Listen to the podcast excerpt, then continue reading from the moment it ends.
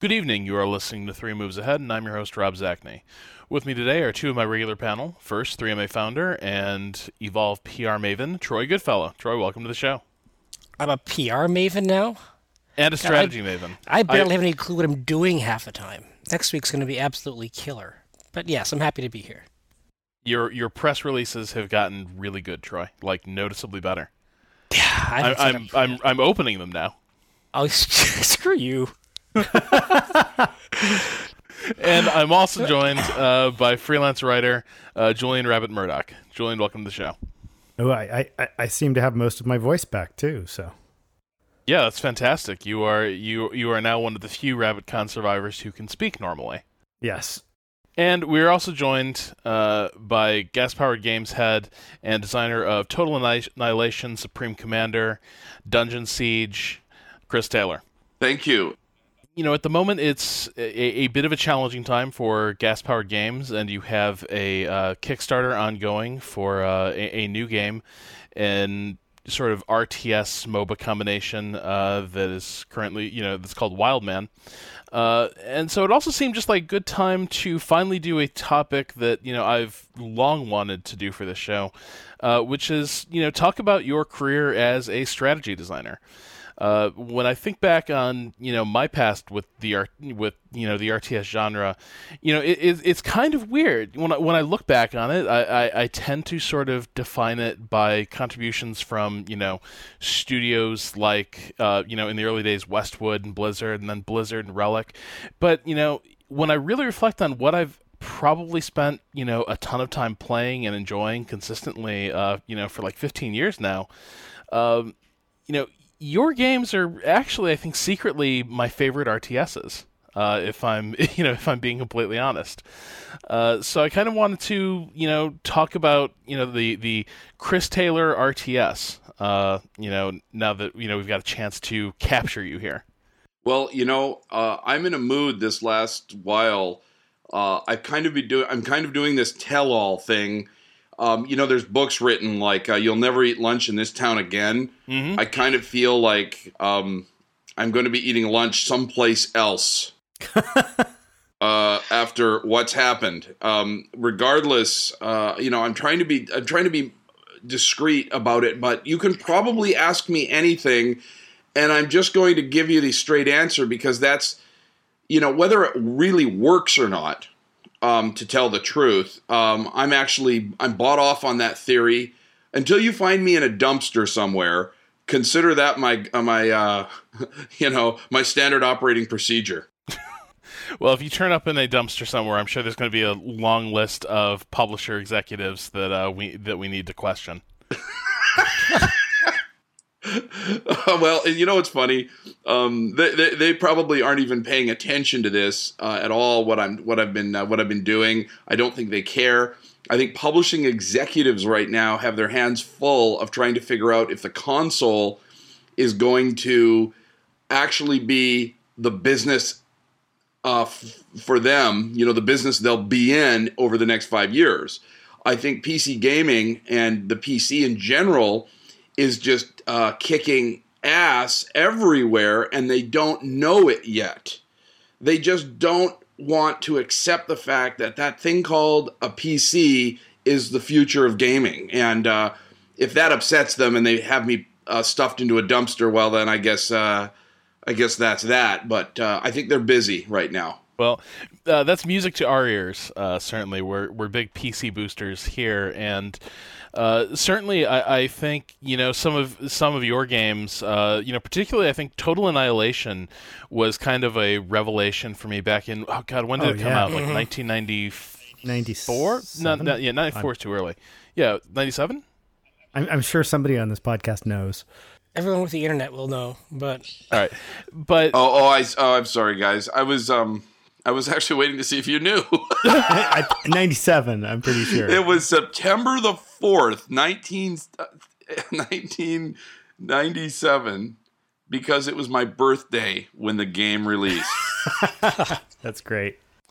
Uh, when that came out, that was sort of a, a you know sit up and take notice moment for me because you know prior to that you know my experience with the RTS genre had been primarily like Command and Conquer, uh, you know the Warcraft series, and you know you you know Total Annihilation was something completely different, something much bigger, much more impressive, and I kind of just wanted to talk to you about sort of the origins of Total Annihilation and really you know and you know, feel free to disagree with you know, correct me on this, uh, Troy and Julian. But for me, I hadn't seen an RTS operate like this and do things like this before. It really seemed uh, something you know that was a really new new direction for the genre. Uh, well, I mean, the mid '90s, you're seeing a lot of things already starting get getting set in stone in the RTS genre. You already have certain cliches pretty much in place, uh, but there's still a lot of you know innovation happening on the margins and the borders.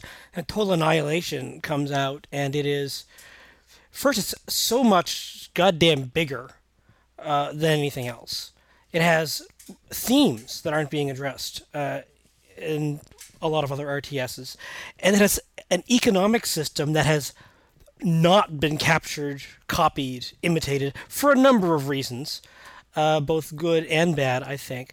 Uh, but it is it is and remains um, Total Annihilation and SupCom because completely fresh and original models. So it was it was not a game that I got really deep into. I think partly because it was just in many ways so alien uh, to a lot of the RTS experience I've been having. Well, and and it still to me seems like a a, a, a split we have in RTS games mm-hmm. of the micro versus the macro, right? Yeah. I mean, and back in the '90s, it was the difference between playing you know Warcraft and Warcraft 2 and it's you know heavy focus on micromanagement or um, to some extent, I, I, mean, Age of Empires, I think, came out right about the same time. Another game that really sort of slows down and focuses on the micromanagement elements of an RTS. And then we've we've had, you know, Chris, sort of the body of your work, which has really pulled the camera back, both literally and figuratively, uh, and focused on you know huge battles with large numbers of units and and an economy that really matters more than just trying to make sure you've got enough of you know resource A and resource B to get unit C.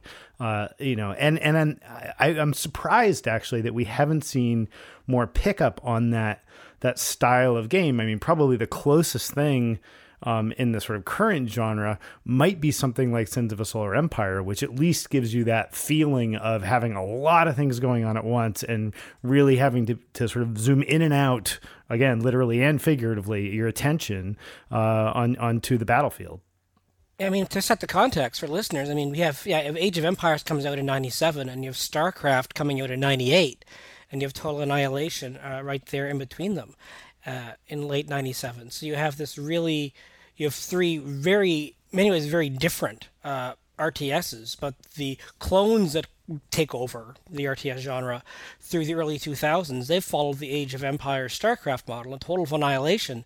Right, Julian, has this huge, macro, large. I mean, you could survive in StarCraft and Age of Empires by just building like a single barracks and actually do pretty well. If you were to do Total Annihilation, you'd be completely hosed. Because it really is about building this huge war machine. Um, and if you lose track of that, you are completely hosed. Wow, you guys have a really good handle on the history of this. I'm I'm just enjoying sitting back and listening to you talk about this because honestly, I don't think I've even. This is kind of what we do. It, well, I guess it is really. well, do you you you want to try to? I'll try to do this. I'm very verbose, but I'll try to give you guys a, a little bit of an idea how I arrived at Total Annihilation. Absolutely, absolutely. That would be great. So when I when I was 14, I got my TRS-80 and I pulled it out of the box and I started typing in basic programs. And basic programs that did these really really trivial things were were really disappointing. But when I when I ordered mail when I mail ordered uh, uh, this game called the Flight Simulator One from Sublogic, and it was in 3D, and it was absolutely horrifyingly crude in every way. These lines, these graphics were so the so chunky and awful, and the frame rate was I think maybe ten frames a second at best. Um, I was in love.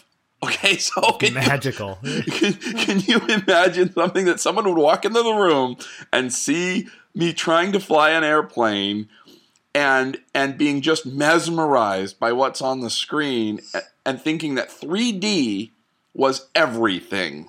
It was the end all be all of being on a computer, and computers just weren't doing hardly anything in 3D. Now, the the thing is, is that I devoted myself to it. I, I sucked at math in school. Uh, doing something called a transformation matrix was just the thing of. It, you might as well have tried to explain the theory of relativity to me at that point. So 3D was well beyond my grasp, but I put everything I had into it to try to learn what it was. And for seven years, I I programmed in Z Z. Well, you guys call it Z80. I'm born in Canada, so I called it Z80 assembly language. Because if you wanted to make anything on any computer go respectively respectfully fast, you would hand code it. Now you had to hand optimize and you had to learn the microprocessor to know how to get the maximum amount of throughput with the least number of instructions. So all of these things were interrelated in those early days. And I got a job professionally then working at Distinctive Software. Now, I apologize if this sounds like a ramble, but the first game I was put onto was Hardball 2. Now, Hardball 1 was done by Bob Whitehead at Accolade, and I was doing the sequel up there at Distinctive, who was working closely with Accolade. This was the Test Drive days, the Test Drive 2, these wonderful games uh, uh, that were that were uh, the you know the beginning of the era of PC gaming, really and um, of commercialized, I should say, commercialized PC gaming. PC gaming had been going on all the way back to the mid 70s, and this was 1987, 88, 1988. But uh, the first thing I did when I sat down with Hardball 2 is I said, you know what, we need to we need to really make the 3D shine so that the ball physics really work. And, and Kevin Pakell had done a great job of laying some of the groundwork for that in what he what we called a sorry, what he called a reverse projection. It's where you take a two dimensional image that's on the screen and you compute what its three dimensional a structure would look like.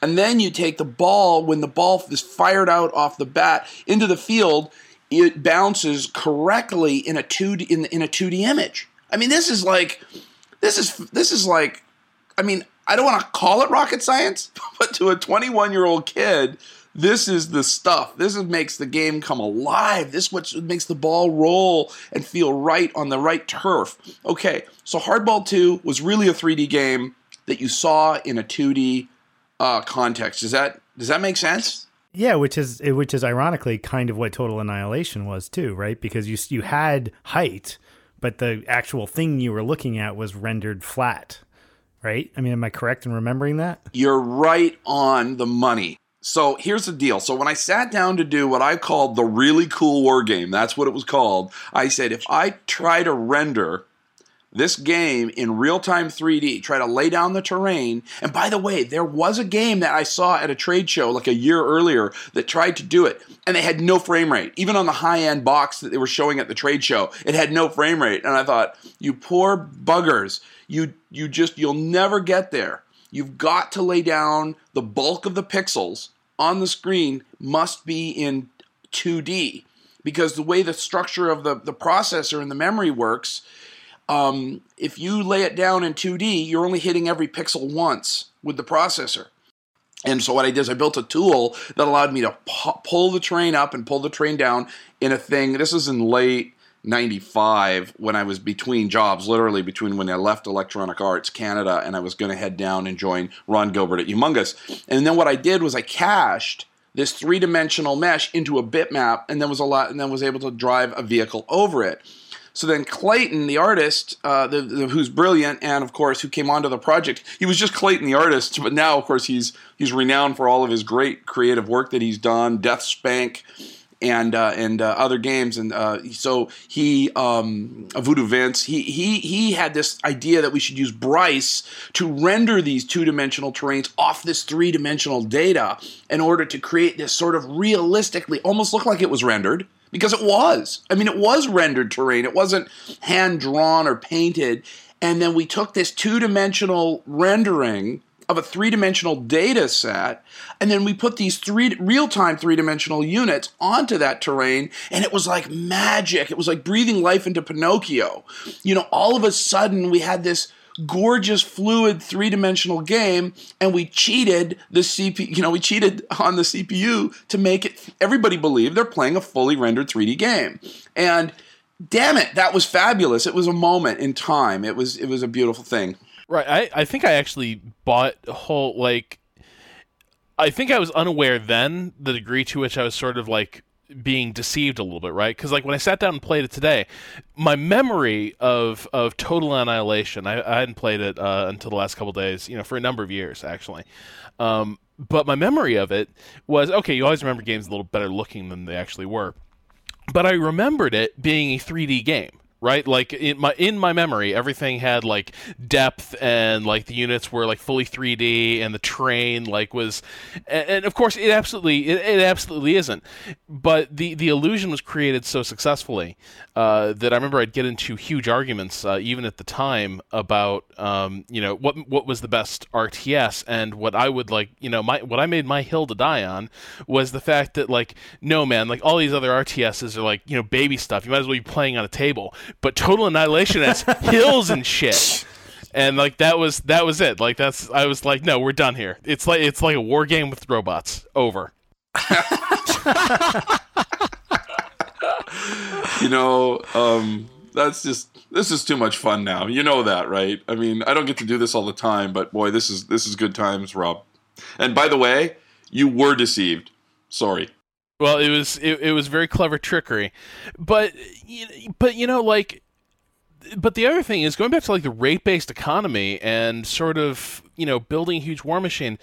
I mean, a lot of these other I guess the only the, the only other game that seemed to be going big, I'd say like Troy would be like Age of Empires, but like, but no, even Age of Empires really didn't. I mean, they had the first one had a had a hard cap of fifty units, 50? hard cap of 50 yeah. units. And, and, and half of those. micromanage the crap out And half of those would be peasants. I mean, you'd be building like 20, yeah. 15, 20 peasants to keep your economy going. Age of Empires 2, it got a little bit bigger and you could raise the cap a little bit. You really didn't have, I guess you would say, armies that looked large um, until like even like Rise of, I mean, Rise of Nations would, but it kind of cheated because each unit each single unit would have like three or four subunits within it. So it right. looked like you have this huge army, though in fact you really didn't. Total Annihilation actually had you build hundreds and hundreds and hundreds of units. So I guess the, the closest thing would be Cossacks, I think. And Cossacks comes out what in like 2000, I think, and that's right. a game that had like really large scale pike and musket armies. I think, I think Dark Reign got pretty big too. Dark Reign's another good example, yeah. But I mean, but really, Total Annihilation is not just the first one, but it's the first one that. I mean, there was there was really no way you you could. I mean, the, the AI wasn't always necessarily sharp, uh, so you could you know be just more efficient. Uh, but in most of the time, especially in multiplayer, you are going to be building large armies. There was no way around it. Um, and the economy just this whole deficit spending rate thing um, not only made that possible, but it made it very kind of difficult. You had to really be an elite guy to understand what the hell was going on half the time. So I think one of the great tricks of Total Annihilation, besides the 3D stuff, which is an amazing, beautiful computer trick, and we were so many of us were fooled in the day uh, by these little things. Thank you for not that, leaving me out or, out there on that. Oh no, we we were we were all idiots. Um, but that like, total, total annihilation. I think. I mean, strategy gamers one of our big problems of strategy games is we like to think we're smarter than everyone else. We like to think that, oh, if you play a strategy game, you're some great genius, you're the next Hannibal, whatever. Total Annihilation really made you believe that. I figured this damn thing out. This is a hard game. It's full of science and robots and different tiered units and this really wacky economy, and I'm building this huge army. It almost made it plausible that you actually were a super genius for being a good Total Annihilation player.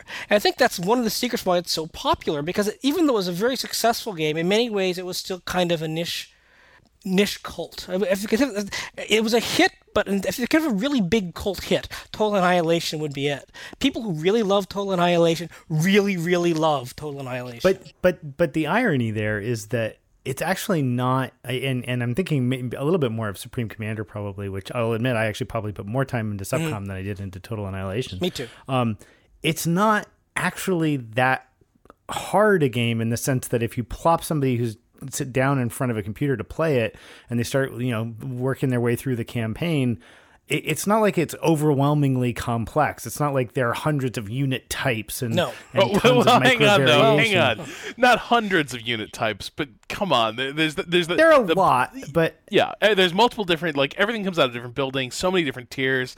I don't know. Even that seems like kind of a uh, you know prodigious amount of complexity. And even the, the, the campaign in SupCom, if you want to go to SupCom, I mean, it was in many ways frightening and required some weird thinking because you'd be playing a mission on this map. Oh, great, I beat that mission. Oh, no, I'm sorry, no, you didn't.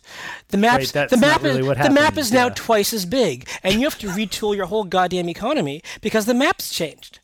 Uh, so, I mean, even that in itself, the SupCom campaign required you to not plan well, ahead. but- maybe maybe I'm just reiterating your point because I'm notoriously stupid when it comes to playing games. This is agreed. And yet, and yet, the SupCom series was a you know one of these games that I felt that I could play competently. And again. uh, You know, it's it's got to just be devious, devilish trickery, right? There- to make there me are- feel to make of- me feel like I'm competent. when we Well, get when we get to SupCom, we could talk about just how well it how well it actually taught the game. I think one of SupCom's great improvements was in its teaching. Uh, and the campaign does teach the game better than I think Total Annihilation did. But yeah, that Total Annihilation is there were a lot of beautiful tricks going on in there. Well, hang on. I'm just going to point out though that the guy who in his other life does like business and finance writing, understands economics and such, strangely is curiously good at the rate-based economy game. And it's like I'm not smart, but I'm, stra- fair I'm enough. good at it. Fair enough. uh, but but so but uh, you know having just recently put a lot of time into like StarCraft right and, and everything like you know I'm trying to you get your build orders and you you know everything's very very rote and you just get into it and the pop cap is there to sort of um, you know it, it gates progress. And so everything sort of follows this sort of uh, e- you know easy step by step here's how you ramp up your economy. I look at total annihilation and supreme commander and they just don't operate that way. Like the the the, the creating the war machine and getting it you know knitting it together is a completely different level of complexity. And i just or at least it feels that way to me right now. And i you know i'm just kind of curious you know how every other game was doing something very different with the economy and production at the time, Chris. And you sort of came along and just said, you know, screw it. Let's, you know, uh, you know, we'll we'll have this huge rate-based economy, uh, multiple like you know production uh, lines running simultaneously, and nobody done this before. You know, it's not like to my memory like i like usually you can sort of trace the origins of a design back right? Like here's who you're going to school on here's who you were you were taking their idea and doing another iteration. With total annihilation you just sort of seem to you know you know break completely from how rts games were made. Yeah, this is a this is a very um, easy uh, area to forget the details in because you can't. It's it's when I go back, I start thinking, yeah, other games made me save up all my money, and then I could only buy it when I had the money, and then I go, whoa, whoa, whoa, wait a minute, Command and Conquer, you could start building something before you had all the money but then you would run out and it would say uh, i forget what it would say like build pro you know building right, but, yeah the, the the the the image would fill in. I remember that right? It would like be yeah. it would fill. so they kind of were doing it. And then when you when your harvester came in and dumped um uh its its its payload you know or its its harvest or whatever shit the tiberium would dump into the refinery uh, all your buildings would start to click ahead and then you would if you were building too much you know it would get spread out so i have to have to give credit to to westwood for really be going down that road and, and they and i saw that and i basically you know and and here's a confession right I loved, and I've made this confession a hundred times, but I'll make it again. I loved Westwood and I loved Command and Conquer. I mean, these guys, I, I you know, they, they could do no wrong. And I would play their games and I would think, okay, um, here's where I would, what I would do.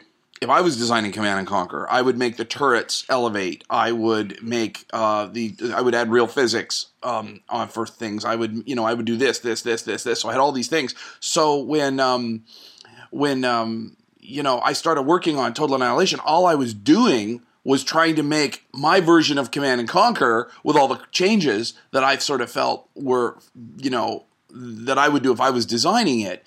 Um, among those was the economy, which I felt like I wanted to run like a like a real world economy. Like, okay, I'm a builder and I'm going to build up an apartment building, and the building's going to cost me five million dollars.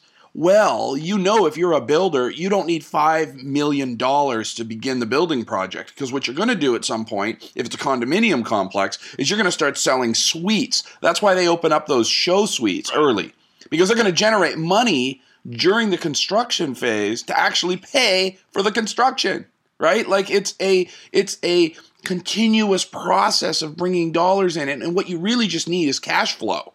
So I didn't really know about accounting and cash flow, but I do know about real life and that you can start doing something before you have all the money to complete the project. And that was the heart and soul of the total annihilation economy system. And uh, people looked at me and thought I was bananas. I mean, at every level through the process, right? I had to, I had to, sh- I had to spread religion on the economy, and the whole time I'm going, but guys, this is real life. This is how this is how it works. If you buy a house, you don't have the whole payment for the house. You mortgage it from a bank and you make payments over 20 or 30 years and you pay your house off. That's this is this is the the world we live in. And but what was amazing to me was when the game went out, there was an immediate what the hell is this? Like this is crazy. Don't you why shouldn't you save up all your money and then plunk it down like so many of the other RTSs went to that model. They didn't even stick with the command and conquer model. They went to the model of, and I should actually go back and say it was Dune 2. I mean, Dune 2 was what really hooked. Well, yeah. You know, at the same time, like one reason a lot of people sort of uh, stumble over it, right, is because it does add this. You know, it's it's different than you you know pl- you know plunking your money down. You know, just one unit, go and you you know buy the thing all at once.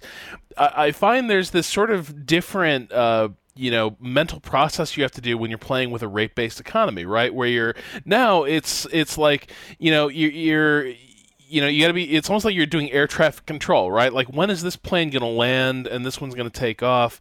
Like with rate based economy and, and this is where I, where I stumble too uh, is that you know you got to be thinking about when's this project going to wrap up and that's yeah. no longer be a drain on my resources. Well but but the other thing too is, I mean, Troy was talking about that. I know I remember the the mission quite explicitly in Supreme Commander you're talking about, Troy, where you you think you're wrapping up a mission, all of a sudden, you know, the the entire world opens up, and you're like, oh my God, I've completely done everything wrong. By having the rate based economy, you you're allowed to you can make those changes. Yes. right. It's it, wasn't game over at that no, point. And if you know in another another type of strategy game, you might have invested all of your Tiberium or Magic Resource Q or whatever the hell it is, building you know some enormous Uber tank, and then you'd be absolutely screwed as soon as you realize that you needed something completely different, right? Because there's generally no way to recoup a unit. Um, and by having this rate based economy, you can effectively reset your game. And part of the reason I love those Supreme Commander games so much was because a lot of times you would end up in, even if it wasn't as explicit as that one mission, which really did change the game, you could be all the way down one path and realize that you were going in a horribly wrong direction. And it didn't necessarily mean you'd lost that game. Yeah. It meant that you were going to now effectively start another game midpoint by, you know, scrapping a whole bunch of plans you'd had and redirecting your resources in a new strategy. And sure, maybe that made the game take longer than it would have otherwise, but it gave you an opportunity to learn in real time and improve in that same game, which Absolutely. I find really unique. Yeah, I, I definitely um, I remember quite a few cases in uh, Blizzard games in particular, campaign and multiplayer. You know, you could like easily mine out the map or uh, and then you're done. Yeah, yeah. yeah it's just like well, you got to restart this mission because the whole trick of it was how are you going to allocate your resources? And if you built like one, uh, I remember Warcraft two, one mission where you had to make an amphibious assault. You built like two destroyers too many. It was game over, and so you had to, you know, I played that like five times, so I did the right thing. Uh, yeah, this this does create sort of a, a, a flexibility, uh, but I think it also creates uh, sort of a, a learning curve issue. And so, you know, one thing I kind of want to talk about, uh, you know, to to Troy's point about sort of teaching the player how to play the games. Uh, you know, the evolution in this case from Total Annihilation into Supreme Commander, uh, you know, you've got to sort of teach people how to play your type of RTS because it's not like you can rely on other RTS games showing them the ropes. Yeah, you can imagine um, the surprise when the game went out to management at both the Humongous side and the GT Interactive side when the game sold 465,000 copies in the first quarter. Everyone was like, "My God, this this actually appeals to people." like, you know, like people actually figured it out. I remember someone around the office saying, Chris, I don't under, and they were in management there. Um, I'm hiding the identity to protect the innocent here. Said, you know, it was like I don't know what it was. It was a couple of weeks or a month before the game shipped, and they said, I still don't know what, I still don't understand this game, and uh, and of course that's one person, right? That's one person's opinion, and when you put it out there in front of you know a zillion people, and one person takes it home and then figures it out, and then can have the patience to explain the game to their friend. I mean, this is the cornerstone of how PC gaming um, you know, really works. I mean, you can only beat someone over the head with advertisement so much, but when a friend calls you up and says, I cracked this nut, I figured this game out, it's worth it for you to invest your time and mental energy to to to plow through the fog of what the hell is going on here and then when you come out the other side you are going to thank me because you're going to have a great time i mean that's what friends do uh, and that's what people that's what someone did to me on minecraft um, a good friend said, Chris, play Minecraft. You've seen the screenshots. You you you probably feel the way a lot of people feel. It's just it looks like a retro indie game, right?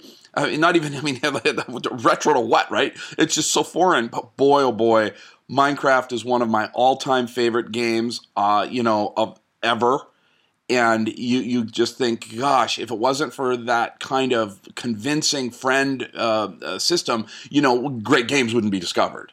Uh, but I digress.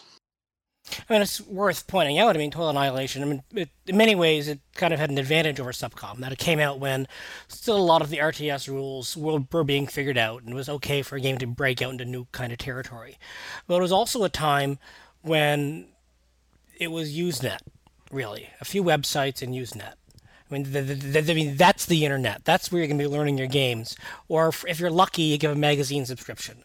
Um, so it's not the you don't have YouTube playthroughs. You don't have uh, somebody on Skype talking you through a game. Uh, so the entire how we learned games uh, back. I mean, it, it, sounds like a lifetime ago. I mean, '97. I mean, it was.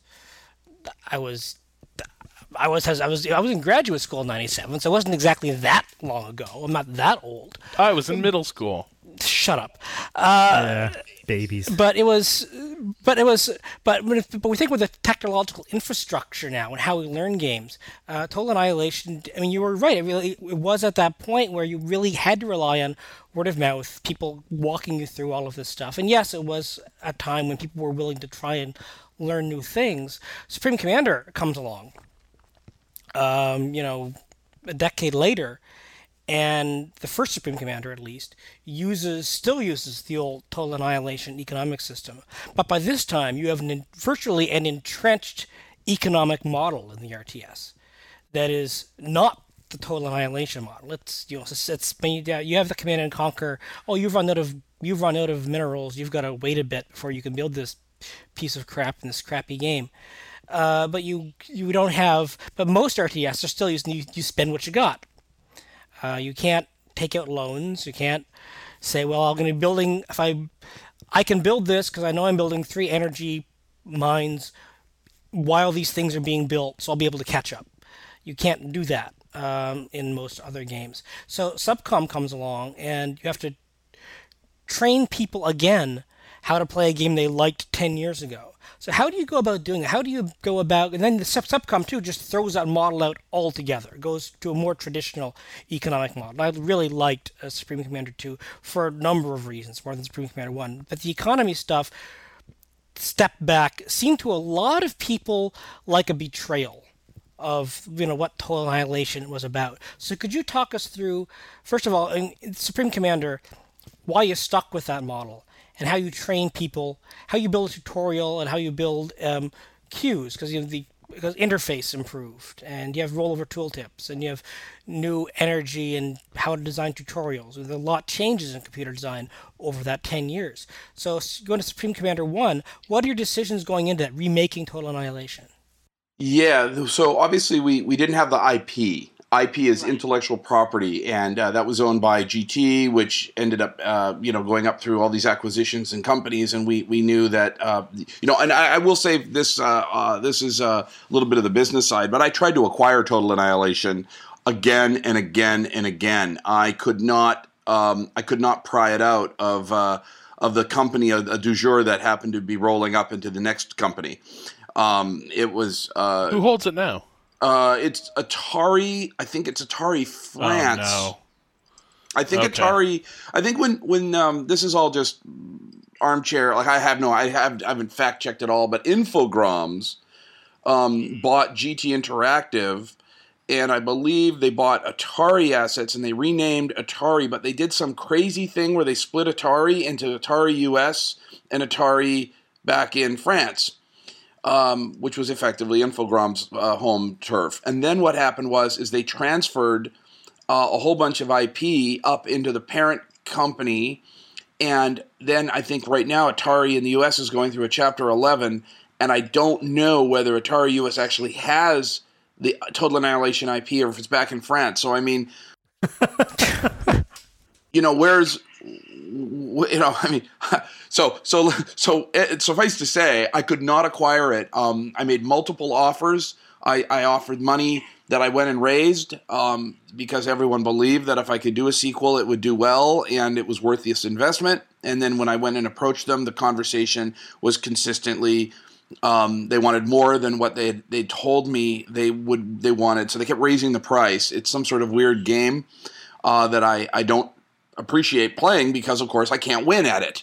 Um, uh, no matter what what I what I did, I, I, couldn't get enough money. But I tried and tried, and of course, I'd get emails from people all over the world. Why don't you make Total Annihilation too? And I'd be like, for the love of God, I'm trying.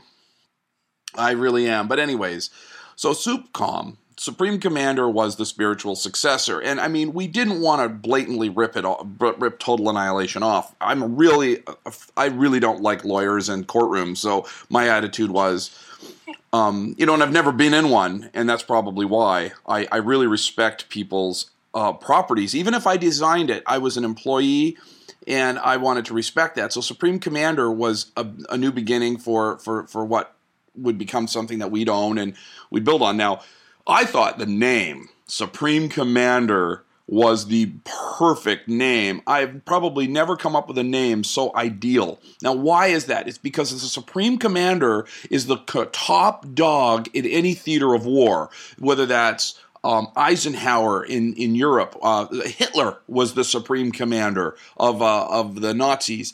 And these guys are are strategists. They're not tacticians, right? A tactician is down at the lieutenant colonel level. They, these guys are managing and, and thinking about how they're going to go into the into what what they're doing in a battle.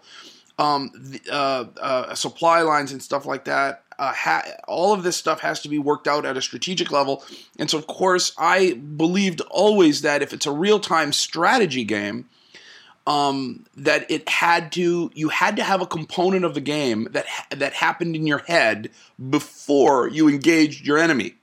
The, the Normandy invasion, right? The, the famous D Day. This was strategy at its finest. It's not just let's just go attack the enemy. It's plan, plan, plan, plan, figure it all out, get the right weather, launch the plan. Once the guys are on the beach and they're going up the beach and they're shooting at each other, uh, uh, taking each foot. This is tactics.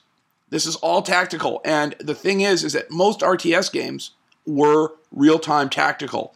So I was you know, loving the idea that I could bring strategy to it, and then Supreme Commander was my chance to really do it. So that's where the that's where the strategic zoom came in. We even called it strategic zoom because when you zoom all the way out, you are not in a tactical frame of mind. You are in a strategic frame of mind. You're looking at armies moving on the map that may not get there for two or three minutes. This is this is this is this is where strategy to me really shone, and the whole Supreme Commander concept and everything came together. We had more computer power. The terrain could be rendered in real time, and and really it was uh, a, a great thing. But you know what? The game sold a million copies, which was which was back. I mean, people would kill today to sell a million copies, which I find highly ironic, um, given that uh, people spit on a million copy sales back then.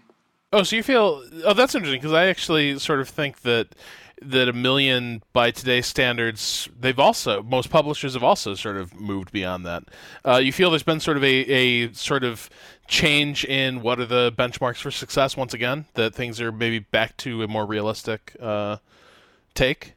Yeah, I mean that's a that's a whole that's a whole area we, I could talk to you about. Um, the, the, the truth is, is there was a time at a given publisher that I was at where they said if they cannot initiate a new product line or franchise as as the buzzword of the day um, and get 5 million copies sold they weren't interested. I mean that's oh, that's that was that was because you know they have they, they their attitude was well they only have so many resources and right. if they're going to allocate resources and a marketing team and a PR team and the blah blah blah that the, why would they go and take that team and work on a game that's going to sell a million copies when that same team could work on a 5 million selling game and, and certainly I mean your publisher for Supreme Commander and I don't know maybe that's who you were obliquely referring to I don't know but certainly THQ was was a publisher that uh, sort of got into a good position by you know exploiting smaller markets and you know, not sort of turning up its nose at the million seller, uh, and then you know for several years there was really you know swinging for the fences uh, on every pitch, uh, and you know obviously we've you know in the last few days we've seen the fallout from that. Well, I got to tell you right now that that wasn't THQ. THQ was fabulous to me. I don't know that everyone can tell that story who's worked with them, but I absolutely love those guys. They went they they everybody, and it wasn't just THQ down in uh, Agoura or Calabasas. Uh, it was the guys over in Europe who did a fantastic job. The PR was outstanding. Um, but the point that I was trying to make was that the game, for all of the things that were done right, only sold a million, which was probably just a little bit more than Total Annihilation ended up selling uh, many years before. So you can see that the hardcoreness, and this is going to explain the, the very, very difficult question that you guys asked me about the economy changes in SC2. Because for all of the hard work that was done, for the all of the, the the, the, the, team's effort to really create a game that tries to do everything right in SupCom the size and scale, the unit diversity, going from two factions to three factions, maintaining that, that, that connection with Total Annihilation so we had momentum and energy coming right out of the gate. We still only sold a million copies compared to Command and Conquer. 5 million to 10 million. Age of Empires, uh, tens of millions. Right um, the StarCraft, 20s of millions. We were still a pimple on the ass of the RTS uh, uh, world, you know. And so in Supreme Commander 2, we had to we had to ask ourselves a very very serious question, which is, guys, can we stretch and get into a bigger market and get into allow more people access to the game, allow people to jump in and not have their ass handed to them, not by their enemy, but by the economic system. Okay? Think about that for a second. People were being defeated by the complexity of the game, and we had to do something. We couldn't just make one game after another because costs of development were rising to the point where the spreadsheets would show you that if you didn't do this, if you didn't make a bold move, it's like a, it's like a passing move on a track, you're done. And you know what? At the end of the day, I think the jury is in that we made a mistake. But the truth is, it was a mistake done in, with the intention of entertaining and and, and bringing more people into uh, into the into the into the game, not alienating. I think that's I think that's an interesting. You, you call it a mistake because now you know Troy, I know that you actually are, are sort of a, a big booster of Supreme Commander 2. Yeah. Now, I will admit myself, I came to Supreme Commander 2, got into that, but then someone came back back at me and was like, "No, man, you got to play Forged." You know, sort of like someone like sort of opens up their coat, right? Like you got to play Forged Alliance, man. That's the yeah, real shit. Yeah. And uh, like honestly, after I played Forged Alliance, I will admit I've sort of gone to that uh, instead of Supreme Commander 2. I enjoyed both, but I'm interested in this sort of difference that you know Troy Troy I remember even at the time you were saying this is people are going to underappreciate how much good new stuff this does. I also know that there are people who just didn't find what they wanted in Supreme Commander 2 that they loved. That that's me. I Supreme Commander 2 just didn't work for me. I mean, I I sort of cracked the code for Supreme Commander and when Supreme Commander 2 came out, it's just for whatever reason the things that that really got me going in Supreme Commander just weren't there. And actually what it after I got Supreme Commander 2, what it made me do is go back and play more Supreme Commander in the expansion what now? What was it that it that it was lacking for you? Because the one thing I remember about Supreme Commander Two in particular is that SupCom Two seemed to front load the goodies. Right? It was like, bam, you had experimentals from you know within a few minutes. Like all the awesome, crazy shit was happening right from the start. But that didn't click with you. Yeah, it, it didn't, and uh, you know the uh, the the when I played it, and, and I will admit, I know some stuff got patched out later, but you know, I played really a ton of it right at release, and um, I missed the economy working the way that I had gotten good at managing the economy. Um, the addition of, of research into the system, um, it never it never felt organic to me. It felt to me, and I know I'm I'm an outlier in this because I know some people just totally dug the research system. Um, it felt kind of bolted on, like it kind of got in the way of the stuff that I wanted to do, as opposed to putting me in the position of making interesting decisions. I didn't find those decisions interesting and fun. I found them annoying and getting in the way of what I wanted to do. Yeah, I really liked SupCom too. I mean, I, I think that in many ways it's almost an entirely new game from Supreme Commander. Fair enough. Yeah, that, you know, that's totally fair. Uh, calling it, I mean, it's clearly a sequel, and it's the big similarities are mining a lot of the same stuff, and you have robots smacking into each other. Uh, but I like the fact that you do get experimentals relatively early. I mean, not there there are different levels of them, but you get to see some cool stuff. So not just piddling around with tiny little robots. I also like that you know the tier one and tier two units, you know, through research and other upgrades, were in fact relatively useful. You weren't all of a sudden completely outclassed when the enemy rolls a, a second tier of units and you still have an army of one tiers. So you don't have that complete push back and forth uh, that you would get in Total Annihilation. That would and sub the first SupCom that would sometimes lead sometimes lead to really really long games. Now some people really yeah, some people yeah. really like you know long death matches um, that just go on for hours and hours, and I I like those too from time to time. But I'm sitting down to just play an RTS, one of the beauties of the RTS as a genre is that it's something you can get a strategic. Ex- strategic experience. You're building an economy, building armies, thinking about where to attack, and resolve it in 35, 45 minutes. I mean, that's kind of, and you could do that really well in SupCom too. And I, I like the way the research was tech, was worked in. Yes, it felt a bit added on, but it didn't. But it was added on in a way that did make you know did let you get to the cool stuff pretty quickly and did make the early tier units quite useful and helpful. And it was a gorgeous game. I mean, let's underestimate just how beautiful uh, Supreme Commander 2 is, just from a, just the, the art perspective. Uh, it was at the time, I think, one of the prettiest and remains one of the prettiest RTSs ever made. Um, it doesn't have, it's not as brown as Supreme Commander One, which I think is a pretty important thing. Now, now, Chris, I mean, I mean, you, you must have, you know, you heard it from both sides, and you know, they're they're they're both your games. You know, do do you sort of when you when you call Supreme Commander 2 like a bit of a mistake, is that like based on sort of the the popular vote of your fans, or is that you know kind of a conclusion you reached to? That's a damn good question. You know, um, it, it's it's like I was playing with the recipe with my favorite you know, uh, soup, you know, if I was a chef. And in a, in a restaurant, you know, you could do that you could serve it. And by the end of the night, if all the bowls came back half eaten, you'd say, well, I better go back and, and rethink this and try something else.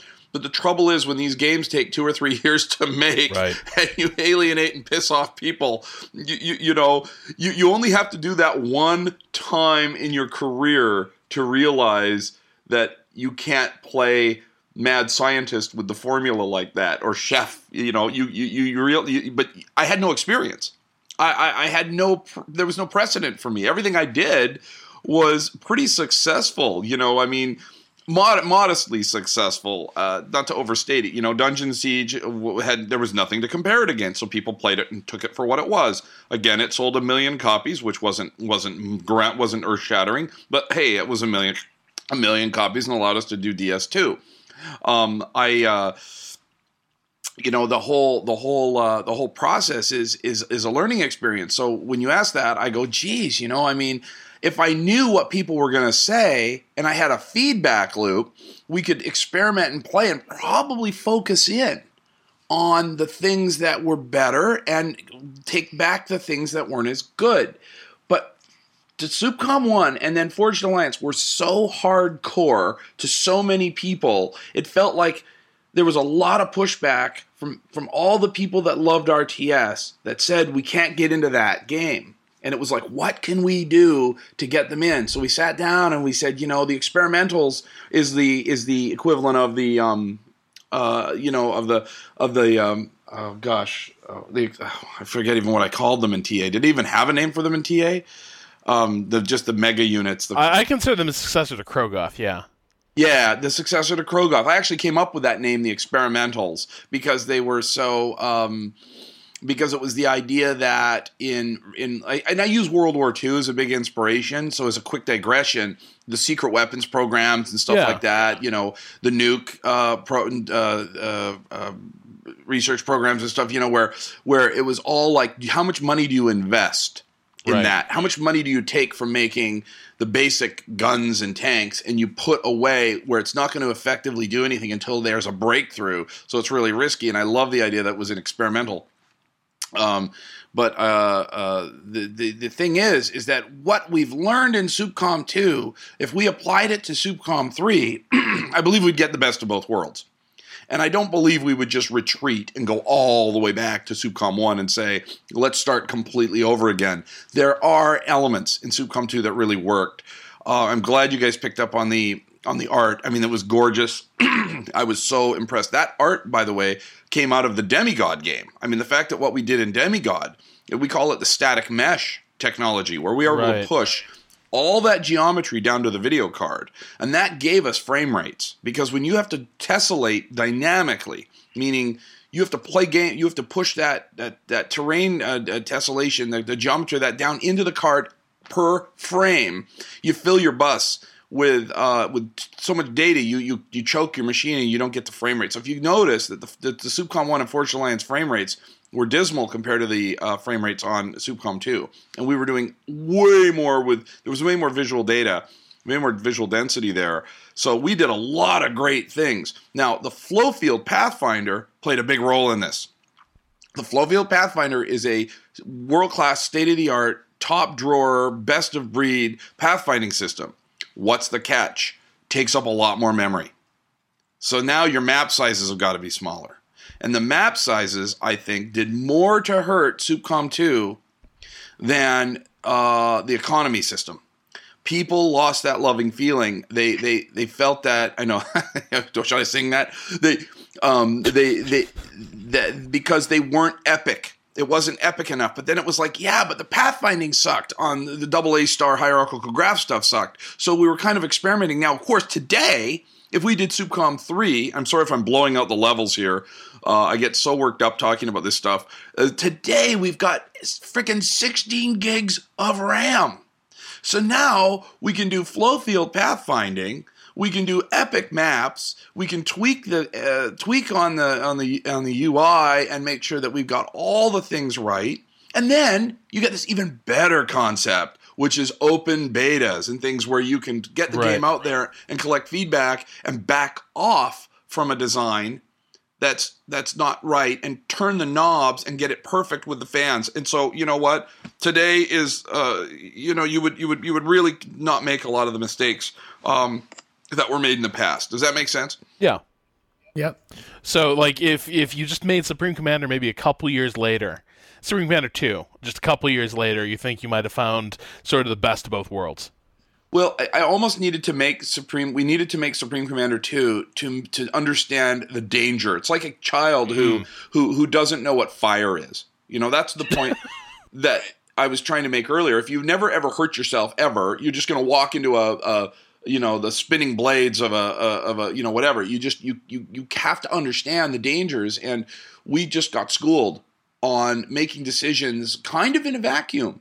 I mean shit if we had just gone up on a forum and started talking about the design of the game and started to get some early feedback um we caught, we probably could have avoided 70 80% of the mistakes so I wanted to circle back to something you mentioned, Troy, about sort of the the epic uh, and you know nigh endless uh, games of SupCom and Total Annihilation you can play. I can vividly remember my parents, um, like when I when I would be playing on uh, you know dial-up modem with my friend across town. We are both to- total TA junkies, uh, and I think we must have played the uh, River Confluence map like uh, more than the other, like 900 times. But you know when I the, my parents would get so pissed off because I'd be playing it on the dial up on the dial up, uh, and so like you know I just lock out the phone line you know for you know entire days. Hmm. uh, pretty much, but one one reason for that I think is sort of another little like you know trademark of your RTSs, uh, Chris, seems to be like First of all, I've never really figured out if, if any of them are, are well and truly balanced because there's so many plates spinning in the air. But the other thing is that you like you give defensive technologies uh, their due. Like if you want to create the Maginot line in uh, Total Annihilation or Supreme Commander, like you can do it. And that means that you know it's not like it's you know an all-in rush is going to end the game. Like that all-in rush is going to run into you know dragon's teeth walls laser towers long-range artillery. Um, i've had games just turn into uh, you know big bertha death matches almost uh, until someone could break the stalemate. Uh, so uh, you know I, i'm kind of curious like you was balance between offense and defense uh, and unit balance a, a huge priority for you? And what you know why did you sort of um, go into defensive tech so much when most of the rts games i think sort of um, hobble defenders? Well can, can, i add on to that? Yeah so go for it. I mean, one of the one of the amazing things with total annihilation and the upcoming game is because the power of defense. And these are defenses that you could uh, you could build them up even while you were being attacked and they could actually fight off an assault. You you actually be okay.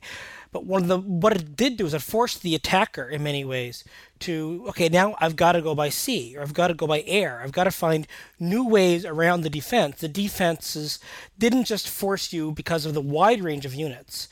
Um, it wasn't just okay. I've got to keep churning out more robot human wave attacks and mow things down because the cost the, the, time involved in just building up all these troops being cut through you need to have an efficient way to get around the defenses so it forced combined arms in a way that very few rts did at the time or have since well and also just you know to add on to that the one other thing that would happen is you know the wreckage from a failed attack yes. would actually become a tactical obstacle i, I would see a second yep. wave basically get caught on the dead bodies of the previous wave oh, yeah, and yes. just get cut to shit. And it was amazing. It was like my favorite thing.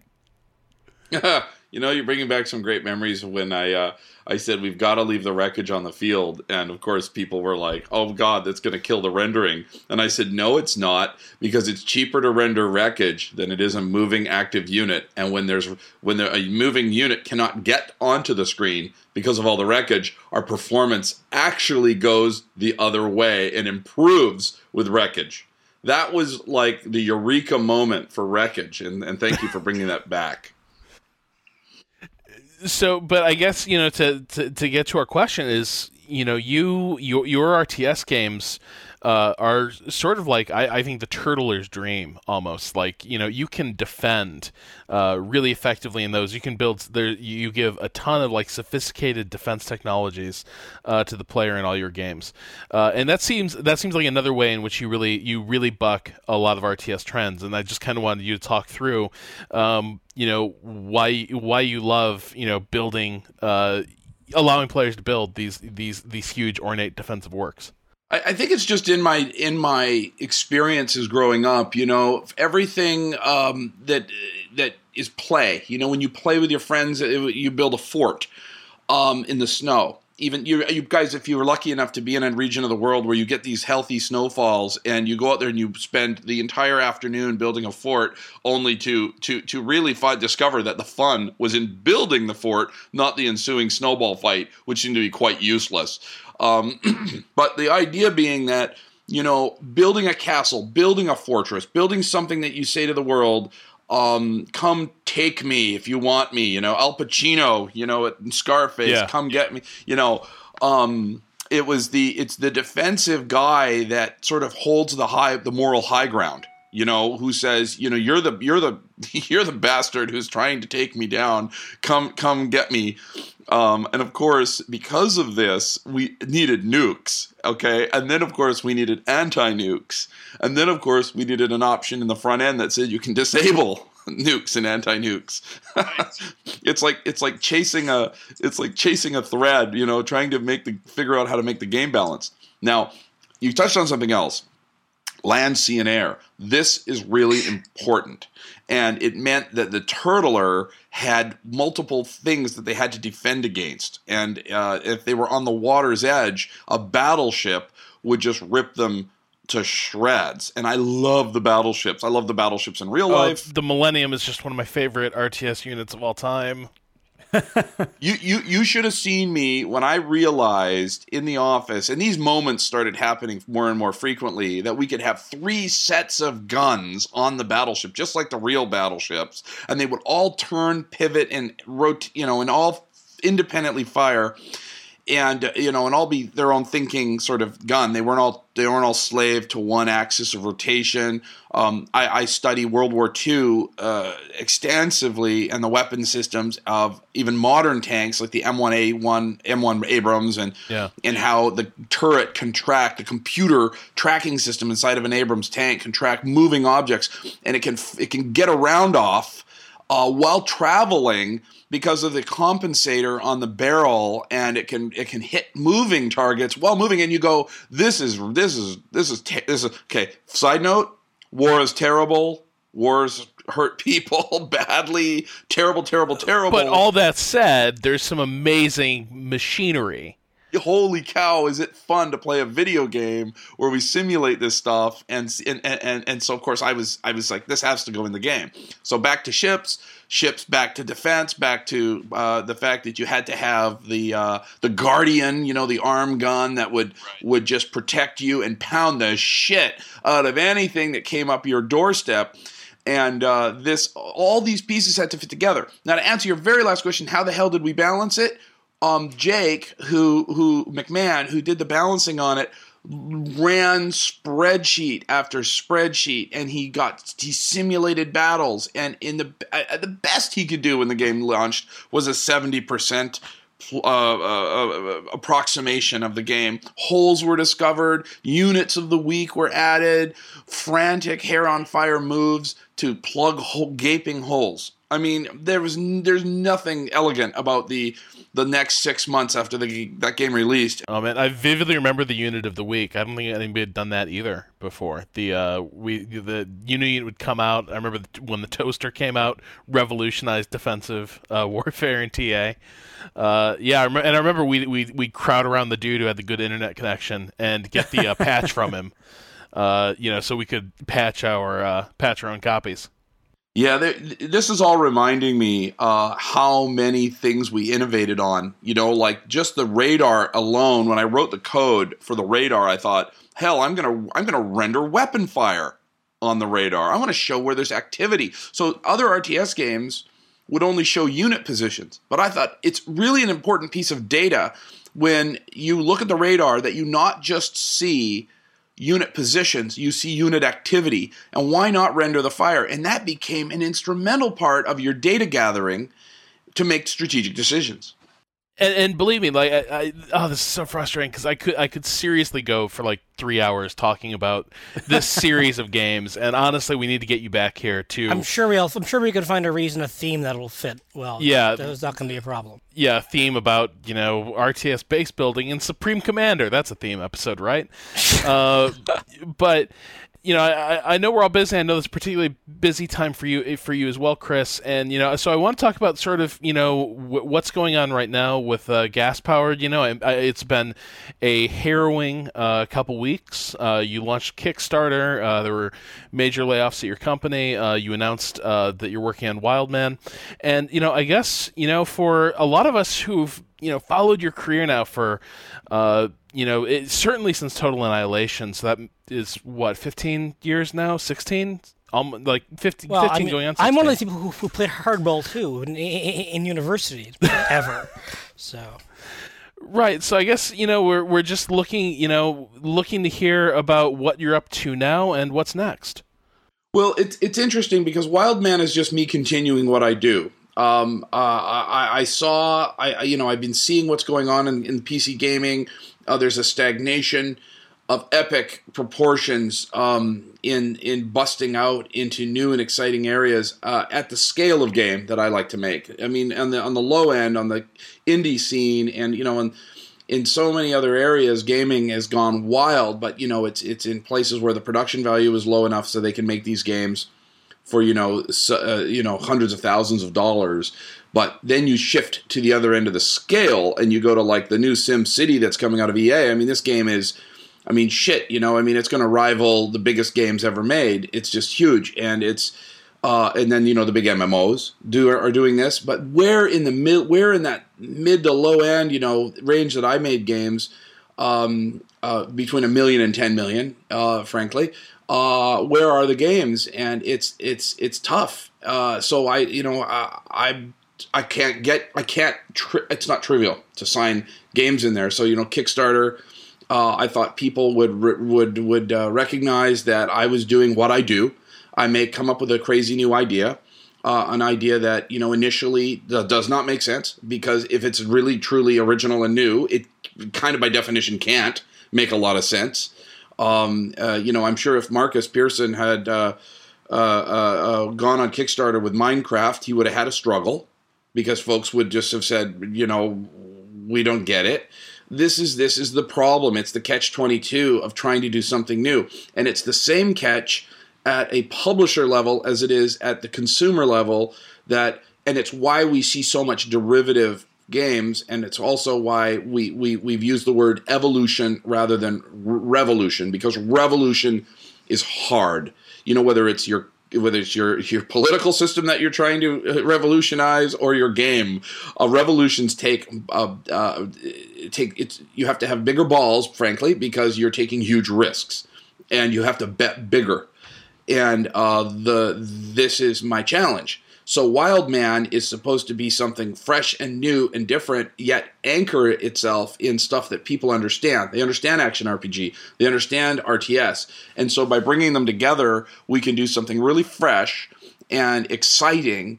And the risk is that we work really hard on something, and at the end, it might suck because, you know, there's no guarantees. However, I will say, however, because I've been making games now professionally for 25 years, and I've had my own company for 15 years, and I've made RTS games, and I've made action RPG games, and I've made our company, I did not design Demigod, but our company, and I played and was involved in the development process, did Demigod. So we understand the MOBA part of, of, of the equation. So if if you're going to send someone into battle to accomplish the mission, I felt like Gas Powered Games and Wildman and my my my design leadership would be the right answer and people would get behind me on that and that has been most true of the 6,000 odd people that have pledged, but that is not the same out turnout that we've seen in the other games that are, are nostalgic, frankly, that are going to be remakes of old games that people understand and they can practically see the design of the game or the, the game in their head only because if it, if somebody puts a 2 behind it or, or, or it's a sequel, they sort of already know what it is. So this is a great mistake on my part I've underestimated uh, that people would believe in me, uh, that they would put place faith. Somewhat, you could call it blind faith, but I don't think it's quite blind faith I was looking for. And um, my, you know, I would be lying to you guys if I said my feelings haven't been hurt to the point where my ego um, has been crushed to uh, to a P, um, and I'm I'm in this sort of like a this sort of bear all mode where I just tell people the facts and I tell them where I'm at, and they can judge me, and I will you know, I will be sent, you know, I will be sent away into the mountains to live out my days after this, if that's what the world uh, uh, wants to do with me now. But uh, I put I put it all out there, and I uh, and I'm I'm a little sad that the response has been uh, so so so so. Uh, I mean, we're talking about an order of magnitude less interest in this game than the other nostalgic remakes, and I just have to accept it that's the way the world works. And I have to go back to the drawing board if this fails and come up with a game that's frankly, uh, you know, a, a, remake of a previous game.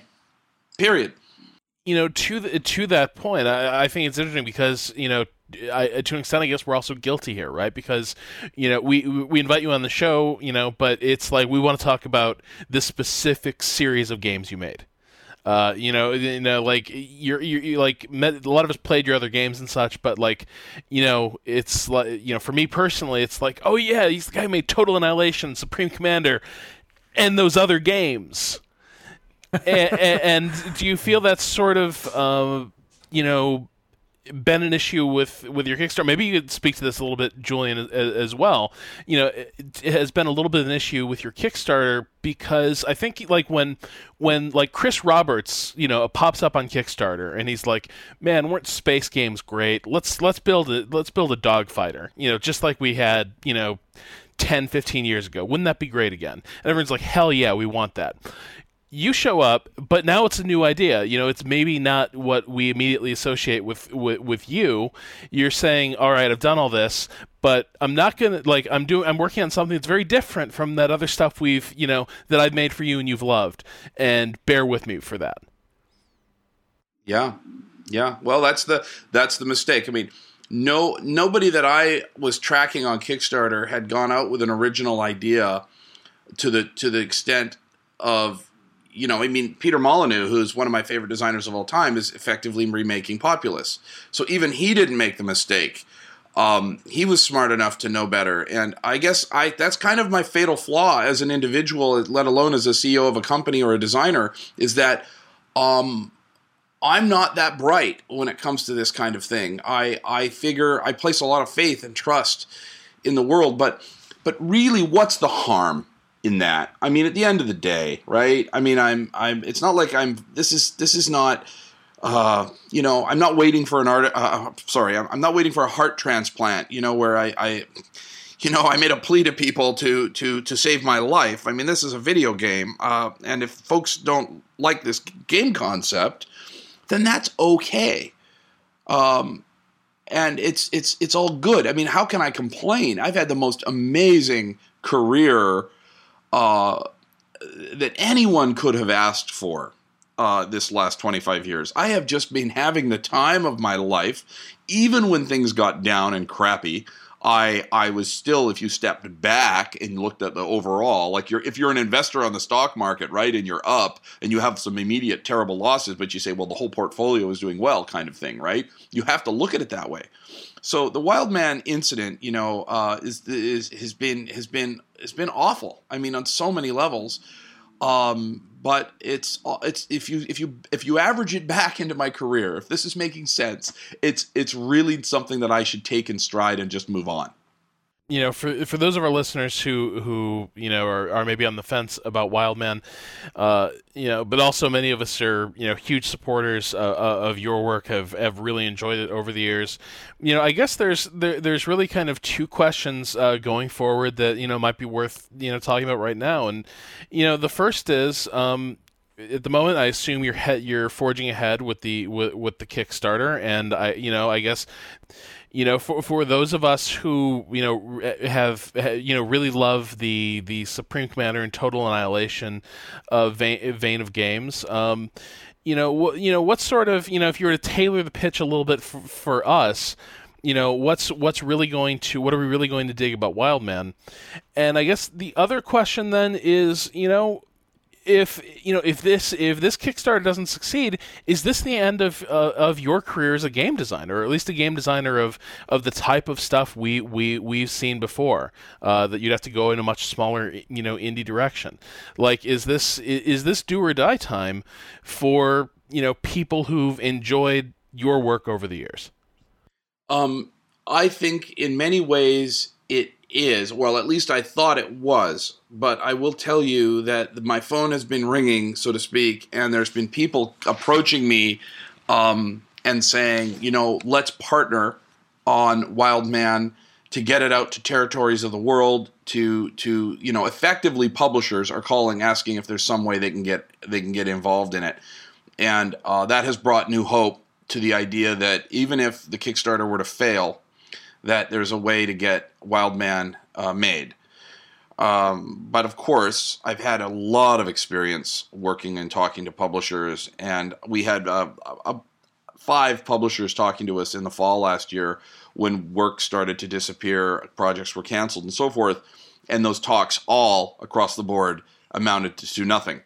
So uh, I'm no, I'm not naive about how hard it is to get a conversation from an excited first email or phone call to get pen to paper to get money into your bank so you can make payroll.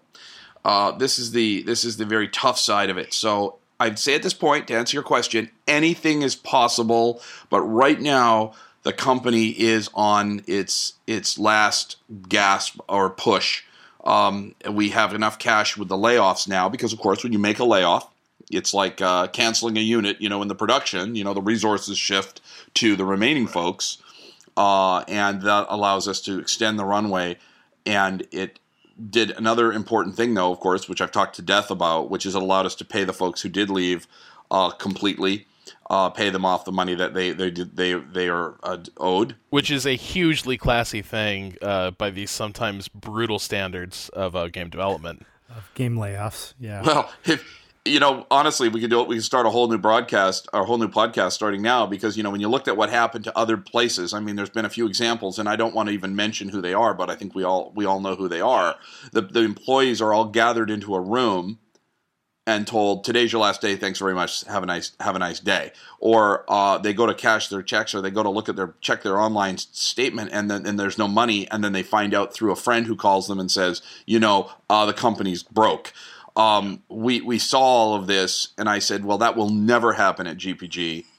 Um, th- I think there was a little bit of shock. If there was any shock at all at Gas Powered Games, it's when I sat people in the office on that Friday uh, morning, and I said, "You guys know that this Kickstarter is not doing well. It's off by an order of magnitude from comparable games. Um, we're not quitters, but we have to. You know, I mean." You, you know, you know, you just there's there's a fine line between quitting and doing the right. and continuing to try to do what feels like extraordinarily bad odds when you have to step away from the game and you in the company and you have to look towards your families, your children who who need to be fed. I mean, let's this to me is so clear and obvious, but I really, really appreciate saying that, Rob. That it was it's classy. I think it's just prag. I think it's it could be it very much could be considered classy, but I think it's very pragmatic and it's very real. Uh, I have four children uh, myself, and I know that that they are my first priority.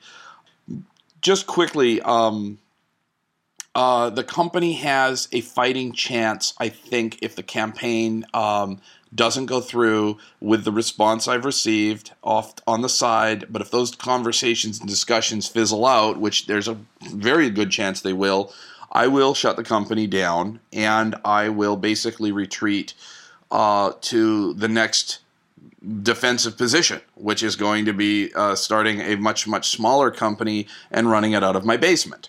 I mean, what choices do I have? Um, and uh, maybe the things that I do at that level because I won't be surrounded quite honestly with the talent, the fabulous talent that I've had at my side this last 15 years that that stuff I do won't be successful and people won't care or notice it. So I have to be prepared for that. So that's all part of this package of, of career management and and the run I've had and where it's delivered me and and and, and I just have to I just have to accept it. Um, and believe me, um, if you've ever wondered what it was like to be a Hollywood movie star and be at the top of your game and then have to do insurance commercials and watch that happen in front of your eyes the last 20 years well i'm experiencing a little i'm going into that territory right now. So so i've got i've got to come down come down. I've got to step down emotionally about how i feel about myself and what my contributions are going to be moving forward. And this takes uh this takes some real doing uh, mentally without going into depression uh, because you can totally, totally see it. Now, you guys probably know this about me. I'm not the kind of guy to be depressed. I have this buoyancy to me, which is just unexplainable. So don't worry about that. Just know that I now appreciate what it takes to go from being in the spotlight to being in every magazine seemingly that is printed. Uh, I could, you know, talk about what I what I ate for breakfast back after the Total Annihilation days, and it seemed to be interesting to someone, but now it's not anymore and uh, that that is that's really quite an experience. I, I I don't know that I would wish it on anyone, but but but by if it's in your fate, take it, go with it. So uh, you know, I'm not quite ready to read words over your grave just yet. So I mean, I'm I'm I'm still you know still still hopeful for for your for your Kickstarter and your and your ongoing success. You know, to to my to my first question, I mean, you know we haven't we haven't talked much about Wildman, and I know we're I know we're running short on time. And uh, Julian, I'm sorry if we're keeping you from like family obligations. No, no, no, it's all right. You know, but like you know, we we talked about your your RTS career today and all these you know all these previous games of yours that, that we've loved. Uh, but you know, I, I, think for for a lot of us, maybe there's a hard time connecting that to Wildman. You know, it's it's hard for us, you know, who are Chris Taylor supporters, maybe to to figure out uh, you know what what we're going to get out of Wildman. You know what's going what's going to appeal to us. Uh, you know, some of us are some of us have become MOBA fans. Some you know adamantly resist MOBA. Be that as it may, you know what's you know speaking like directly now to people who know your work and strategy. Uh, you know, tell us a little bit about Wildman and uh, you know what what excites you about it and what you think we'll like. Well, the thing I, th- I thought was a great foundation was the action RPG because you know taking a character and building them up and going out there and doing it in a fresh IP. So right off the bat, people are playing something new and different. Uh, and what we did was, you know, what I thought would be really fun is do a technology progression, which has never been done in an action RPG, which is where you don't just find an item Okay, that's a sword that somebody made somewhere that knows how to make swords, and this guy was carrying it, and I he drops it now because I've taken him out, and I got his sword. Oh, he's got a cool helmet. Oh, he's got gold. Great, I'm going to go back to town. I'm going to go to the store and I'm going to buy something else that's been made. The notion of technology really isn't there. Technology is frozen for all intents and purposes. Nothing new is invented while you're playing an action RPG game.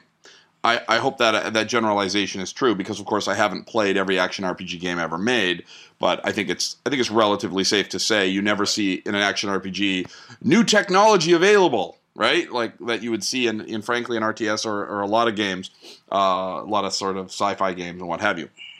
So I thought that would be at a foundation be a great time.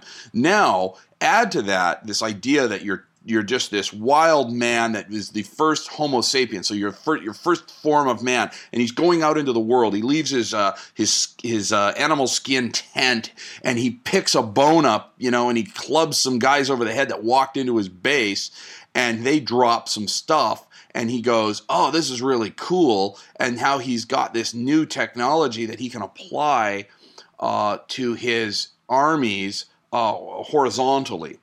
And the idea that the technology progression it, because we don't we don't want to go deep into r&d we do it by walking through time. The technology it's a time walking technology approach. Uh, if you can imagine right so you then begin 200,000 years ago, and as you progress through the world, it's like technology is being invented, but it's always found in the hands of your defeated enemy. And th- this is a this is like a, a, a, twist in the way that we kind of think about it. Because let's face it as we're sitting on this podcast right now there's someone on the other side of the world someplace working in a lab and they're going to have a technology breakthrough right? So it's happening even today with with well, of course, it's happening today more than ever, frankly. But in the past, by compressing two hundred thousand years, we can enjoy, we can have a ton of fun with this technology game. Now, when I get into the idea of an expanding empire. I push up against folks that are doing the same thing I'm doing. And these folks are, of course, AI players. It's single player. And they have the they they're they're they're there and I come into their world and I've got to apply the technology that I found uh, to my army in order to go into and take them down on this battlefield.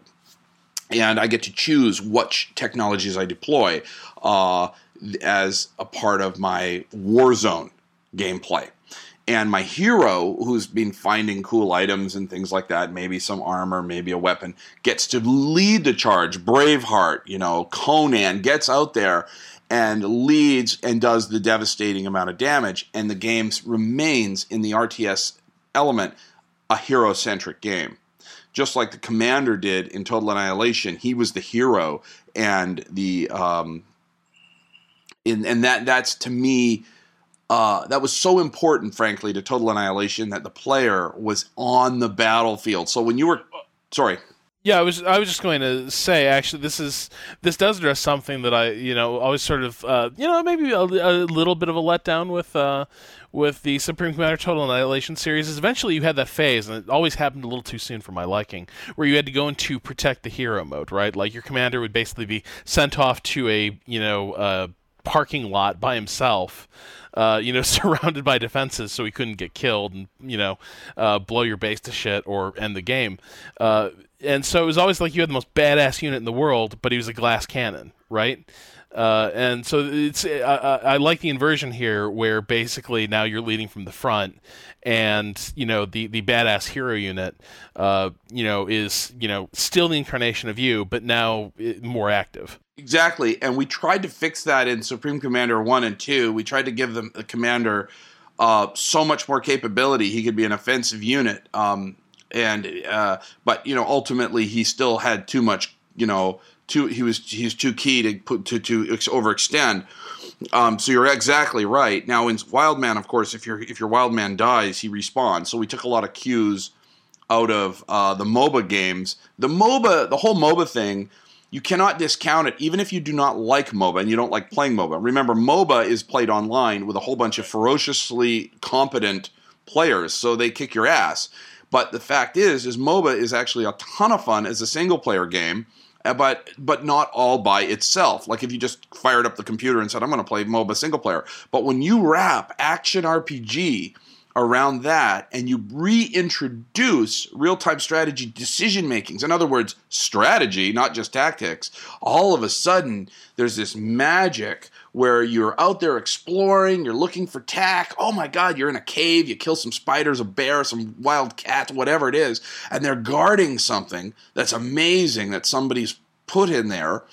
Uh, and now you're thinking to yourself, God, when I get back on the battlefield, on the war zone, in the war zone, I'm going to use this tech and I'm going to kick some ass with it. But I'm not going to be the only guy who's got this crossbow every one of my archers are going to have crossbows and I'm going to implement I'm going to do some serious damage with it. So so you're it's it's the R&D lab part of of the of the of the of a, of a war. But now it's but now it's its, its own adventure. It's its own adventure. So when I go out and exploring, there's a payoff. If I want to go into the next war zone without right. doing my homework in quotes, then I'm not going to do as well as than if I explore. So I get this really cool yin yang thing where it's like exploration, it's kind of like R&D research. When I fight a war, I'm going to pick something up there. I'm anxious to take the toys that I've that I call them toys, you know, the goodies and things that I've discovered. I'm anxious to apply that you know, and and you know, nations who have really powerful weapons of war in real life, they bristle for war, right? They want a com, they want to a tangle. I think we know who I'm talking about right now. Um, they want to test the stuff out. They want to give it a shot. Now, in real life, it's terrible, but in video game, like I said earlier, it's a lot of fun to find something really devastating and say, "Oh, I can't wait to see what this can do." But you know, in a multiplayer game, right, that right. doesn't work because it's completely unfair. But suddenly, in a single player game, this really shines. And and the, and the thing we know, okay, is we know that single player, 90% of people who play PC games love single player because it's a chance to spend time alone with the game, learn the UI, learn their way, get their way around before some guy tells them they're a fucking noob and they should get the hell off. never happens. Never happens. never happens, right? It happens. It's sad, right? So people are turned away. 50 million people, apparently, according to numbers, have downloaded League of Legends. What's the MAU? 5 million. 10% of the people can stand the heat. Now, these numbers are very, there's just these numbers I've heard. But let's just say 10%. We're seeing the 10% number time and time again. People, first and foremost, want single player. Secondly, secondly, they want to play with a friend, but they don't want to play against that friend. They don't want to club their friend, and they want to play with their friend. They want to defeat the, uh, an opponent that they can dial up to a certain level and then bring out their wild man, bring out their characters and see what they can do.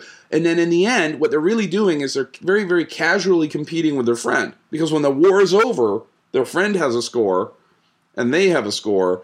It's like a golf game.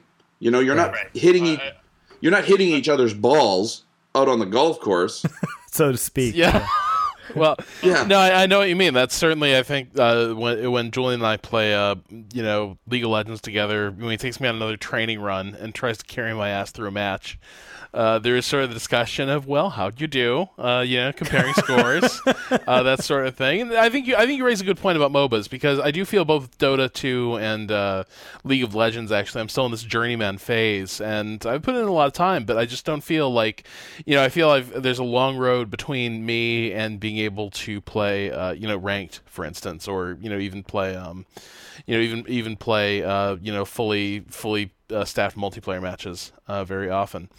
But it, it, sounds like it sounds like a really uh, you know exciting project. Um, I you know really hope that uh, it, it, comes through for you.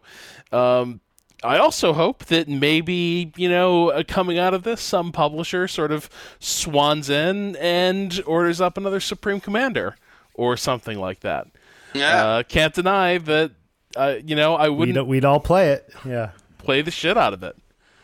Uh, but either way, I hope um, I hope the Kickstarter goes well for you, and above all, though, I hope you get to keep playing. I, I hope you get to keep uh, making amazing games uh, with the talented team you've assembled over the years. Thanks, Rob. It, I really appreciate that. I, I do too. I love I love this. You know, I've been making games. You know, uh, professionally twenty five years, but I made games for seven years before that on my TRS eighty. So it's all I really know um, which is kind of either either really awesome to say or really sad. I don't know, but it's my life, and I think that it's. I'm I'm very confident to say that if I do, if if if if I if I have to retreat from this position that I'm in right now, I will keep making games, and I hope you guys will keep playing them, and I hope we can keep having. I hope we can chat, even if it's only every 20 years. I hope we can still chat about it. Well, that'll do it for today's show. Um, if you're interested in the Wildman project, you can find that uh, on Kickstarter.